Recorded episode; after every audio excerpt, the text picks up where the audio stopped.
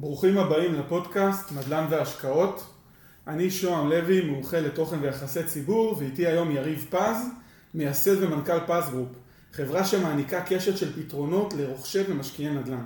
שלום יריב, מה שלומך? אהלן, מה שלומך שוהם, הכל בסדר? מצוין, מצוין. יופי. אז אני... אה, בפודקאסט שלנו אנחנו בעצם נצלול עמוק עמוק לעולם הנדל"ן, ננסה להבין כיצד רוכשים דירה, כיצד מנסים לאתר נכס להשקעה בארצות הברית, ועוד הרבה מאוד סוגיות שמאוד מאוד יעניינו אתכם. אז נתחיל בעצם אה, עם היכרות. יריב, ספר לנו קצת על עצמך עבור המאזינים, אלה שמכירים אותך יותר ואלה שמכירים אותך קצת פחות. מאיפה להתחיל? מההתחלה? כן, כן. טוב, בלינסון. השנה היא שנת 1972, נולדתי. סתם, סתם, לא עד כדי כך. אה, טוב, אני חושב שהנדל"ן אצלי הוא בא כהמשך לחברה לתוכן סלולרי שהייתה לי בשנת 2006-2007. אני לא יודע אם אתה זוכר, אבל בזמנו אנשים היו מורידים משחקים ואפליקציות ומוזיקה באורנג', סלקום, פלאפון ומירס, ועל כל הורדה אה, אה, אנשים היו משלמים 4.90. אז אני הייתי מקבל חצי והמפעיל היה מקבל חצי. זוכר, זוכר את זה. כן, אז עשינו קרוב לעשרה מיליון הורדות. אתה בטח יושב עכשיו ועושה את החישוב כמה כסף הוא הרוויח. אה, ועם הכסף קניתי המון אה, נדל"ן. אה, היו כמה פרמטרים שהם היו לטובתי. הדבר הראשון זה שמחירי הנדל"ן היו מאוד מאוד נמוכים. ודבר נוסף זה ש-500 אלף שקל, וההון העצמי לגיוס בעצם היה 150 אלף שקל. וזהו. והתוכן הסלולרי בעצם הכניס סכומים מאוד גבוהים, וככה התחלתי לרכוש נדל"ן לצד החברה לתוכן סלולרי. אז מה בעצם, למה החברה היום לא פועלת, החברה לתוכן סלולרי, למה סגרת אותה? אה, כחלון בשנת 2010-2011 בא ואמר שצריך להוזיל את הסלולר, ובעצם הוא ריסק את כל חברות הסלולר. אה, בגלל זה אה, בן דוב לא הבעלים של אורנג', בגלל זה אה, נוחי דנקנר, אחר כך הסתבך כי הוא היה בעלים של אה, סלקום, ופשוט אנשים לא יכלו להוריד יותר אה, צלצולים ומשחקים ואפליקציות. ויום בהיר אחד כל זה נפסק. אבל לשמחתי כבר היו לי מספיק דיירים כדי שהנפילה, מה שנקרא, היא תהיה נעימה וממש לא כואבת. אה, בכל, אותו, בכל אותה תקופה הייתי קונה דירות בישראל, מבאר שבע, הנקודה הכי דרומית, עד חיפה, הנקודה הכי צפונית. יש לנו היום קרוב ל-100 דיירים אה, בארץ, אה, הרוב זה דירות, אבל יש לנו גם, גם משרדים. אנחנו יושבים במשרד אחד שכזה, במתחם BBC. אני את הנדל"ן האמריקאי גיליתי בשנת 2009. לא היה לי ידע, לא היה לי קשרים, לא ידעתי בכלל איך לעשות את זה, אבל אמרתי, יאללה, נקנה 30 אלף דולר, ואמרתי, גם אם זה לא יצליח, זה לא משהו שישנה את חיי. אז רציתי להתחיל במיאמי, כי זה היה נשמע לי נורא סקסי, אבל uh, אחוז הבתים הריקים היו מאוד מאוד, uh, אחוז הבתים הריקים היה גבוה מאוד. אז הצפנתי... רק, רק לפני זה אני, אני רוצה טיפה להתעכב על איזושהי נקודה. אני רוצה לפני זה שתיקח אותי לרגע הזה, שבו מישהו מחליט להזיז לך את הגבינה, ואתה מגלה שבו, שהתחום שבו עסקת נפגע קשה, ויש לך בעיה. איך בעצם אתה מתאושש מזה, איך אתה קם מזה? עכשיו אנחנו בדיוק בעיתות משבר הקורונה, חזרה לשגרה. איך זה קורה? מה חושבים? מה עושים? זה הרי לא, לא מעבר שהוא, שהוא טריוויאלי. אחר כך אנחנו נתקדם ונדבר קצת על ארה"ב. תראה, אני מיד לצחוק, שזה כמו, כמו נולד, אה, אה, כוכב נולד. ומי שזכה שם היה צחי איראני. ואני בזמנו עבדתי בעיתונים, ושלחו אותי לראיין אותו. עבדתי ברשת ידיעות תקשורת, ואמרו לי, לך תראיין את צחי איראני. ראיינתי את צחי איראני, אני זוכר, דפקתי לו בדלת, הוא גר בפתח תקווה, והדירה מחולקת לשלוש. הוא יוצא מאחד הדלתות, אני דופק, וזהו, הוא יוצא, אני אומר לו, מה זה? שלוש דלתות. עכשיו, אתה יודע, אני מדבר איתך שנת 2007, 2006. אז הוא אומר לי, תראה מה זה, בעל הבית שלי, מרוויח 1,500 על הדירה הזאת, על הדירה שלי 1,300 ועל הדירה היא 1,500. עשיתי חישוב, אה, קרוב ל-4,500 שקל. אמרתי לו, תגיד, הוא בא לפה? הוא עושה פה משהו? הוא אומר לי, לא, הוא לא בא, הוא לא עושה, הוא לא כלום. אני, בתור בן אדם עצלן, אני מעיד על עצמי, שאני לא אוהב לעבוד קשה, התאהבתי ברעיון. אמרתי, גם אני רוצה שיום אחד תהיה לי דירה שאני אחלק אותה לשלוש, ו... ושהיא תניב לי ארבע אלף.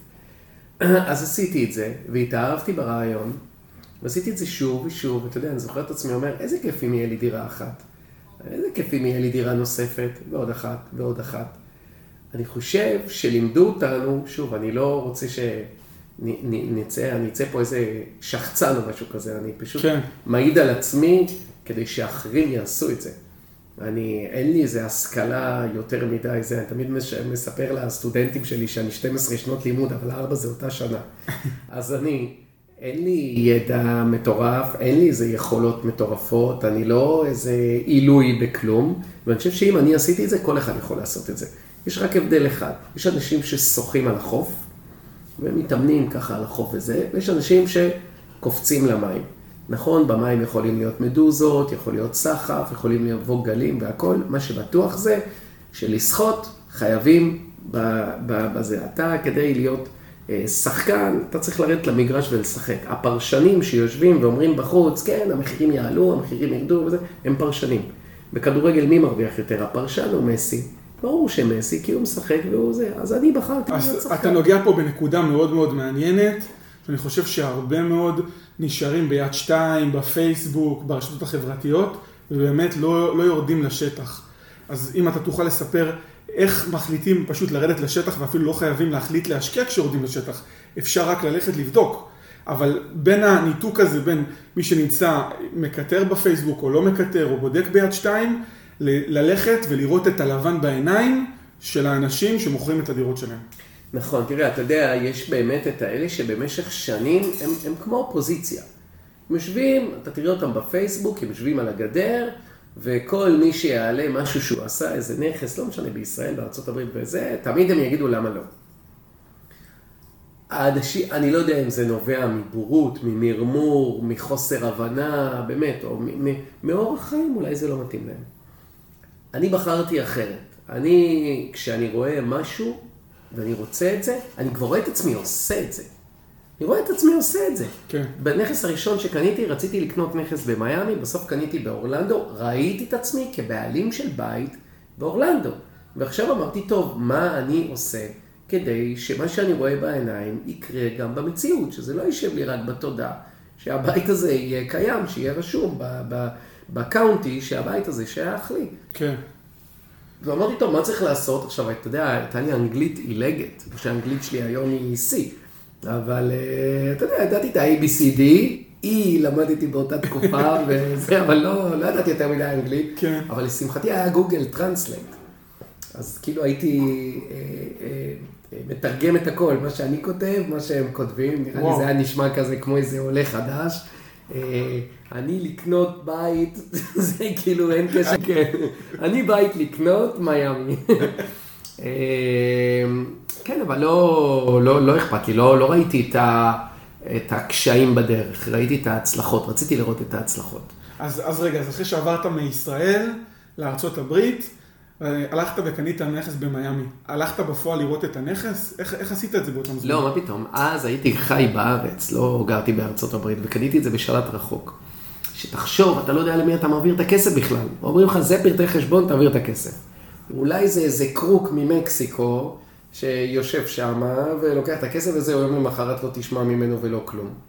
אבל אמרתי, אין מה לעשות, צריך לקחת את הסיכון בחיים, ואם אה, נדפקתי בזה, זה השכר לימוד שלי. אתה יודע, אתה יכול ללכת לרייכמן, המכללה למינהל, לשים שם איזה 100 אלף שקל לשכר לימוד, ואז תשב בזה ותלמד בכיתה, או שאתה יכול לעשות איזה משהו שתלמד ממנו משהו. אמרתי, זה השכר לימוד שלי. Mm-hmm. וגם אמרתי, זה שכר לימוד שאני יכול לספוג אותו.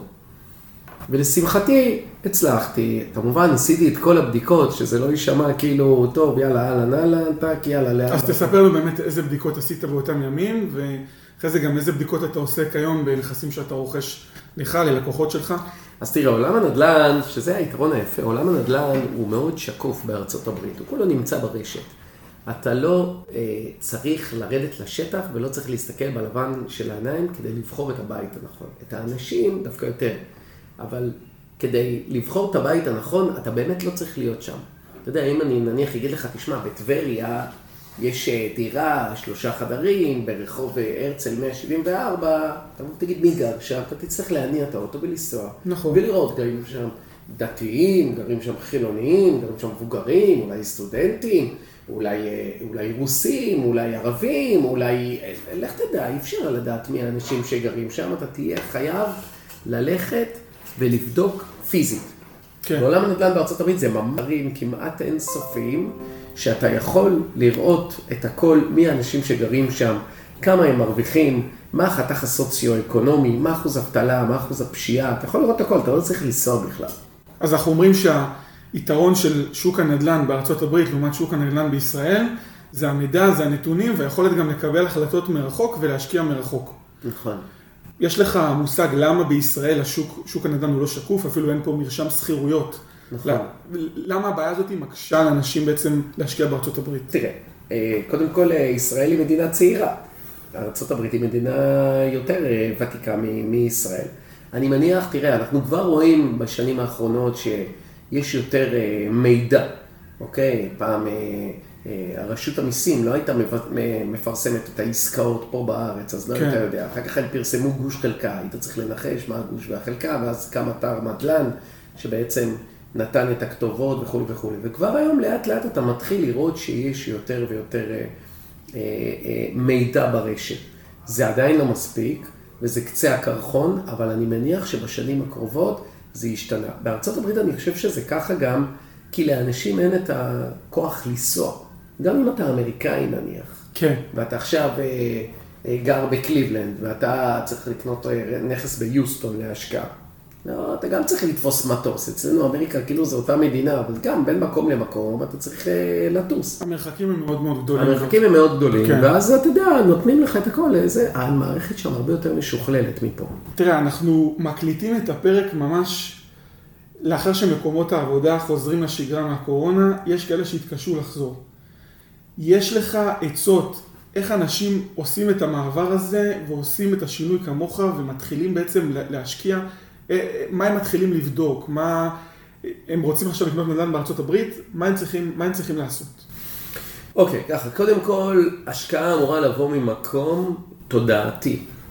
זאת אומרת שאתה יודע, אני תמיד אומר לתלמידים, שקודם כל אמור להיות לכם תודעה של שפע. זאת אומרת שבדיוק הבוקר קיימתי שיחה עם אה, מישהי שיש לה, אה, תלמידה שלי שיש לה הלוואות, והיא שוקלת לקחת הלוואה נוספת כדי לקנות נכס בארצות הברית. שזו טעות. למה? כי, כי זה יכניס אותה ללחץ. ראיתי בשיחה שגם ככה היא בקושי עומדת בהלוואות. הבנק ייתן לה עוד כסף, אבל ההשקעות אמורות לבוא ממקום טוב, אמורות לבוא ממקום אנרגטי טוב. זה נשמע כמו איזה פסיכולוגיה בשקל, כן. אבל, אבל באמת, אתה לא צריך להיות לחוץ מההשקעה שלך, ואתה צריך לצאת מנקודת הנחה שאולי יהיה לך כסף. לא שאי פעם זה קרה לי או למישהו שאני מכיר, אבל צא מנקודת הנחה שהוורס יקרה. ואיך אתה תחיה עם זה? אוקיי? אז יש לו גם את המשבר קורונה שעכשיו כבר, אתה יכול להגיד, הגרוע מכל קרה. הגרוע מכל כבר קרה. בדיוק, אז בת- בטווח הזה נכון, יכולה להיות עוד התפרצות, יכולות להיות עוד בעיות. לגמרי. לגמרי. אז- מפה איך מתקדמים. נכון. אז קודם כל אתה צריך להחליט איזה שוק אתה בוחר. איזה שוק. ארה"ב זה אה, 50 מדינות, מעל 50 מדינות, מלא שווקים, עשרות אלפי ערים, אם לא מאות אלפים אפילו, אתה צריך להתמקד בעיר. אוקיי? זה הדבר הראשון. איך מתמקדים בעיר?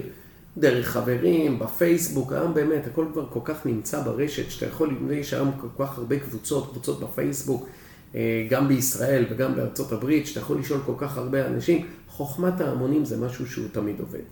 א', ב', אתה צריך אה, boots on the ground, אתה צריך להכיר אנשים שינהלו לך את ההשקעה, כי בית לבד, אה, בלי ניהול ובלי כלום, זה סתם לבנים. זה שום כן. דבר, זה לא, זה לא עסק וזה לא כלום, וזה לא יניב כסף.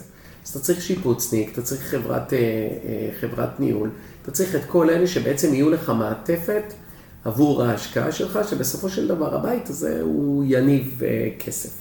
הדבר הראשון אבל שצריך לעשות, זה להחליט.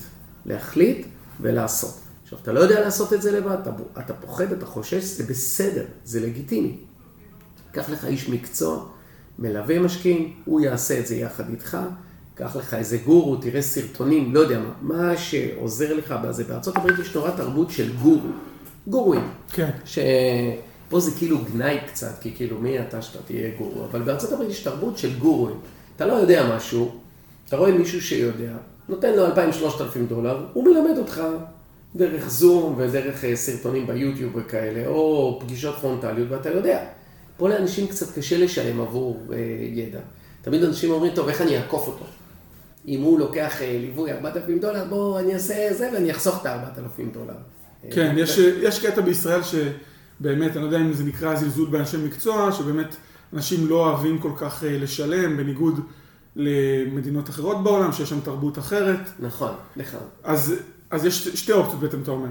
או שאתה מחליט להיות הכי מקצוען, מתחיל לחקור, לבדוק בעצמך, באמת לומד ונכנס ממש ממש לעומק, או שאתה לוקח איש מקצוע. נכון.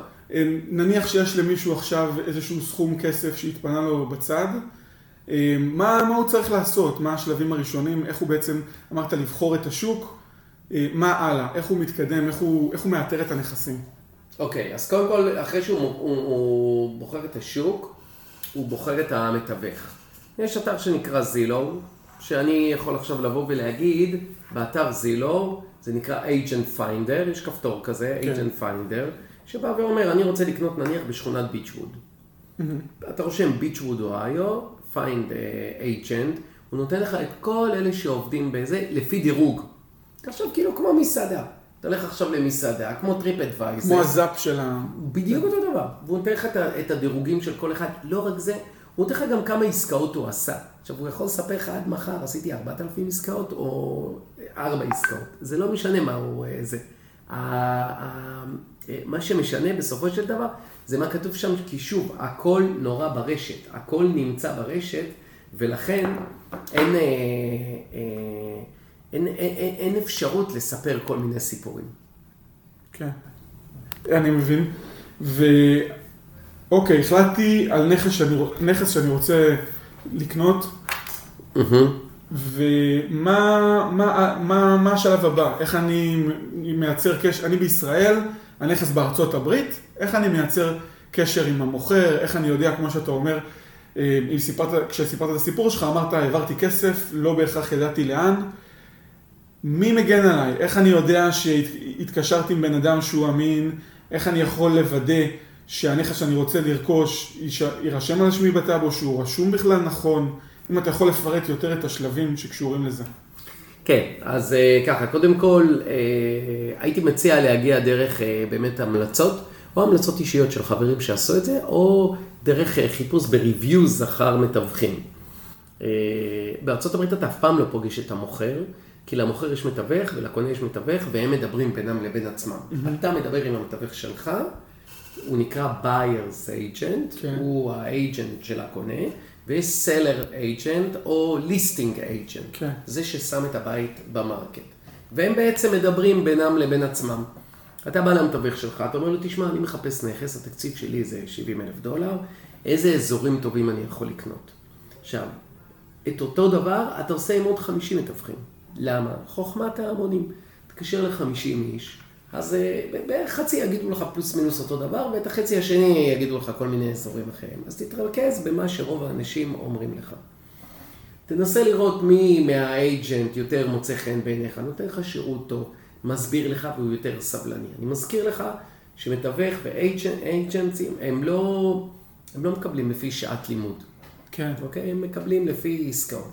אז לשים את הגבול הדק הזה בין אה, לומד למטריד, לבין, אה, אתה יודע, שלא יהיה מצב שהם יגידו, טוב, יאללה, די, מה, הוא בא לשאול רק שאלות ו- וזה, אבל לנסות להכין רשימת שאלות. אנחנו למשקיעים שלנו, לתלמידים שלנו, נותנים רשימת שאלות.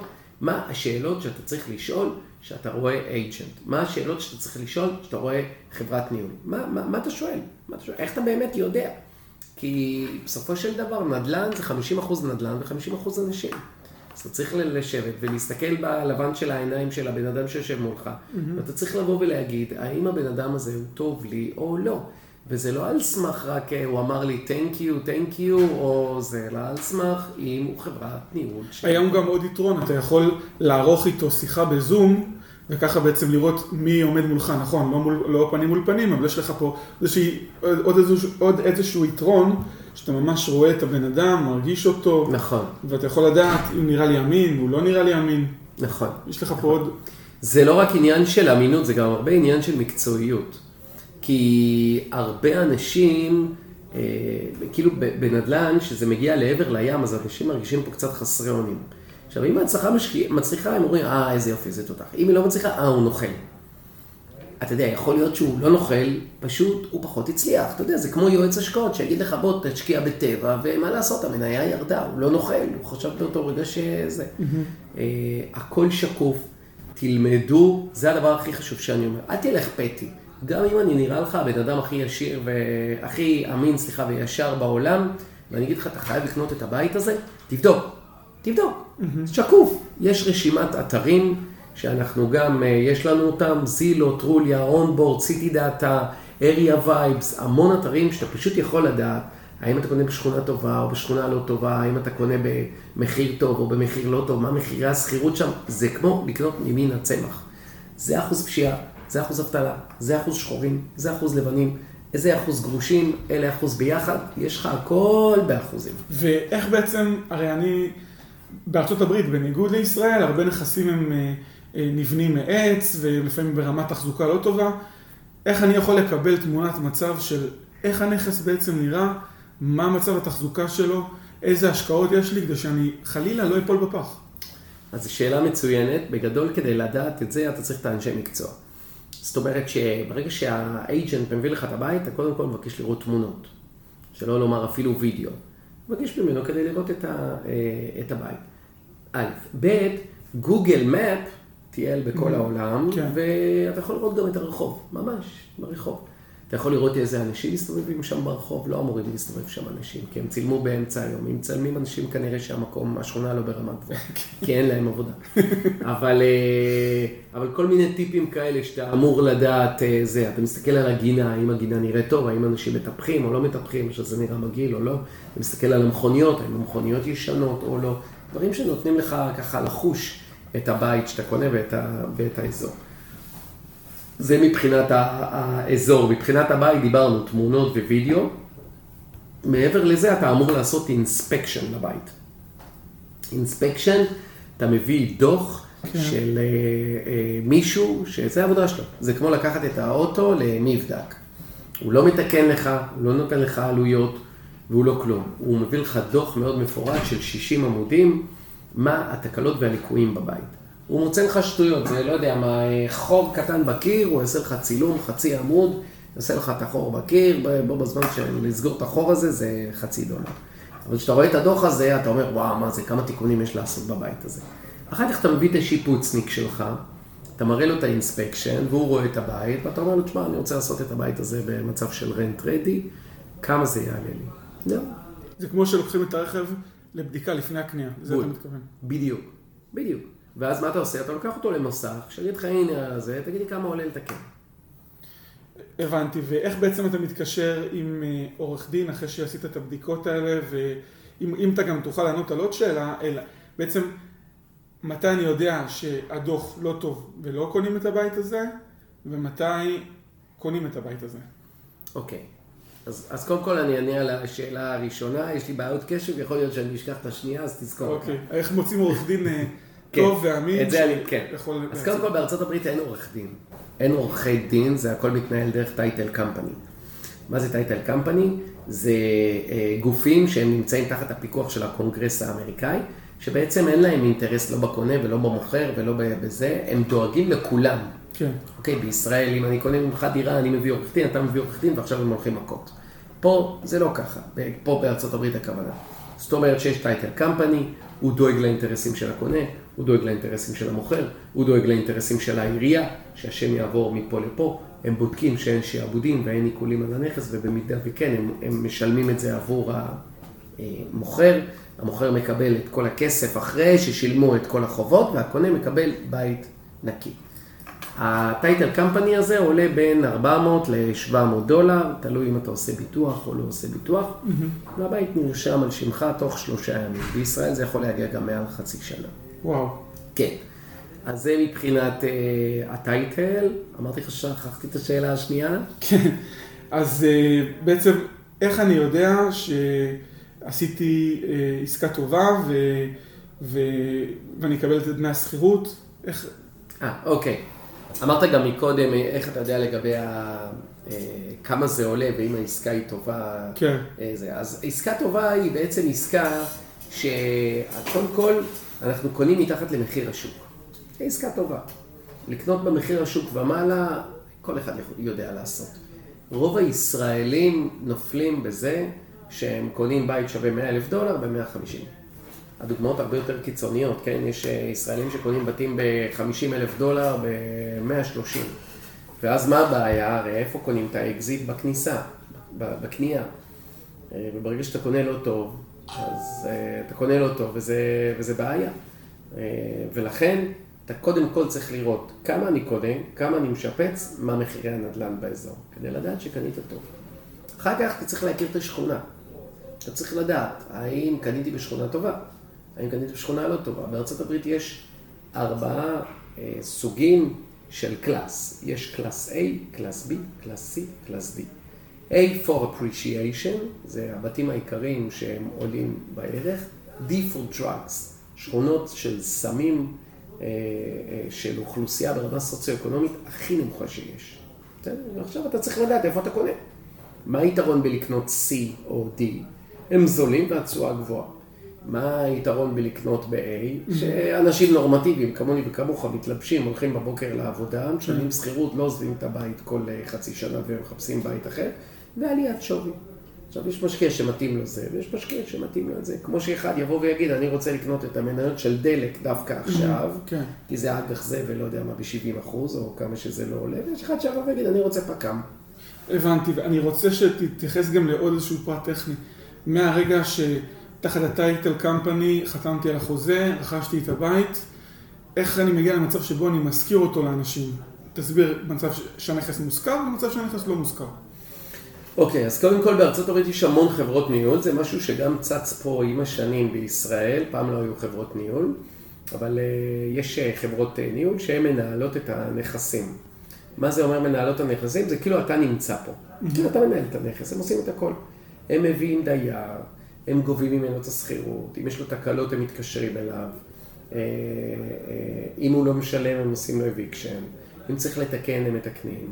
הם משלמים את הארנונה, הם משלמים את הביטוח, כאילו הבית שלהם. Mm-hmm. והם רק מדווחים לך, עשינו ככה ועשינו ככה ועשינו ככה, ופעם בחודש אתה מקבל דוח שאומר, ההכנסות היו X, ההוצאות היו Y, נשאר לך, זה הבלנס, לאן להעביר לך. עבור הדבר הזה חברת הניהול גובה 8% mm-hmm. מהשכירות. אם הבית עומד ריק, אה, זה בעיה, למרות שבית אמור לעמוד ריק איזה חודש בערך, עד שהוא יושכר, כן. אה, אחרי השיפוץ. אה, אבל מעבר לזה הוא לא אמור להיות, הבית לא אמור לעמוד ריק לתקופה ארוכה, אלא אם כן, אתה יודע, כמו אם יש קורונה, או נניח בדצמבר, דצמבר זה חודש, כן. זה בגלל החגים, Christmas, סילבסטר, טנקס גיבינג. אז אתה אומר בעצם, אם קניתי טוב, לא תהיה בעיה להשכיר. ובפועל, לאן מגיעים דמי השכירות בפועל? זאת אומרת, איך החברה מעבירה לי את דמי השכירות לחשבון שלי? וגם אם אתה, אמנם אתה לא יועץ אה, מס או אה, רואה חשבון, אה, בעצם על מה אני צריך לדווח. אני יכול לקבל את הכסף לחשבון בנק ישראלי, אני מקבל אותו בצ'ק, אני מקבל אותו בהעברה בנקאית, איך זה עובד בעצם? קודם כל השאלות שלך באים בזוגות, באות בזוגות. ככה, חברת הניהול, הדייר משלם כסף לחברת הניהול. השכירות הוא לפקודת חברת הניהול, לא לפקודת הבעלים. הם, יש להם חשבון account שלך, ואם יש הוצאות, הן משלמות מה account הזה, ובסוף יש balance. ב balance הזה הם מעבירים את זה או לישראל, לנו נניח למשקיעים שלנו, אנחנו פותחים חשבון בנק ב Bank of America, mm-hmm. בלי שהם נוכחים. אז יש להם חשבון בנק בבנק אוף אמריקה, הם מקבלים כרטיס אשראי, mm-hmm. כסף נכנס לשם, והם יכולים לקנות פה חשמל, מים, ארדונה, משלמים מה שהם רוצים, אוכל, שתייה, ויזה בינלאומית. ככה מעבירים את, ה, אה, את הכסף אה, לארץ. מה הייתה השאלה השנייה? אמ, אחר כך, איך בעצם אני, איך מגיעים מהשכירות בעצם לחשבון בנק שלי? אני עושה, אחרי ששילמתי את כל ההוצאות, אני עושה את ההעברה אליי לחשבון בנק שלי הישראלי? לא, אתה יכול להשאיר את הכסף בארצות הברית, יש לך כרטיס אשראי, בינלאומי, כמו שהיום טיסה לארה"ב, יש לך את הוויזה הישראלית, היום הכל בינלאומי. Mm-hmm. אז אתה לא חייב להביא את הכסף. רבים מהמשקיעים משאירים את זה שם, פשוט עם ויזה, אבל היה ואתה לא רוצה, אז תעביר את הכסף לישראל. ואם תוכל להגיד איזה תשואות היום, אה, לאיזה תשואות היום אני יכול לצפות כשאני משקיע בארצות הברית, בחלוקה לאזורים גיאוגרפיים, כי שמענו שהמחירים מאוד מאוד עלו והתשואות ירדו. אז אם אתה יכול... נכון. אה, אה, תלוי, היום אנחנו מדברים על תשואה,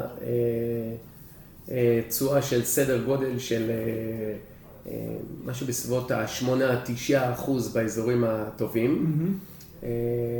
יש גם באזורים הלא טובים, שם אתה יכול להגיע גם ל-15 אחוז. אה, באזורים הטובים מחירי הנדל"ן יהיו 100 אלף דולר בערך, אנחנו מדברים על אזור קליבלנד או איו, איפה שאנחנו מתמקצעים. אנחנו פעילים בשוק הזה משנות 2011.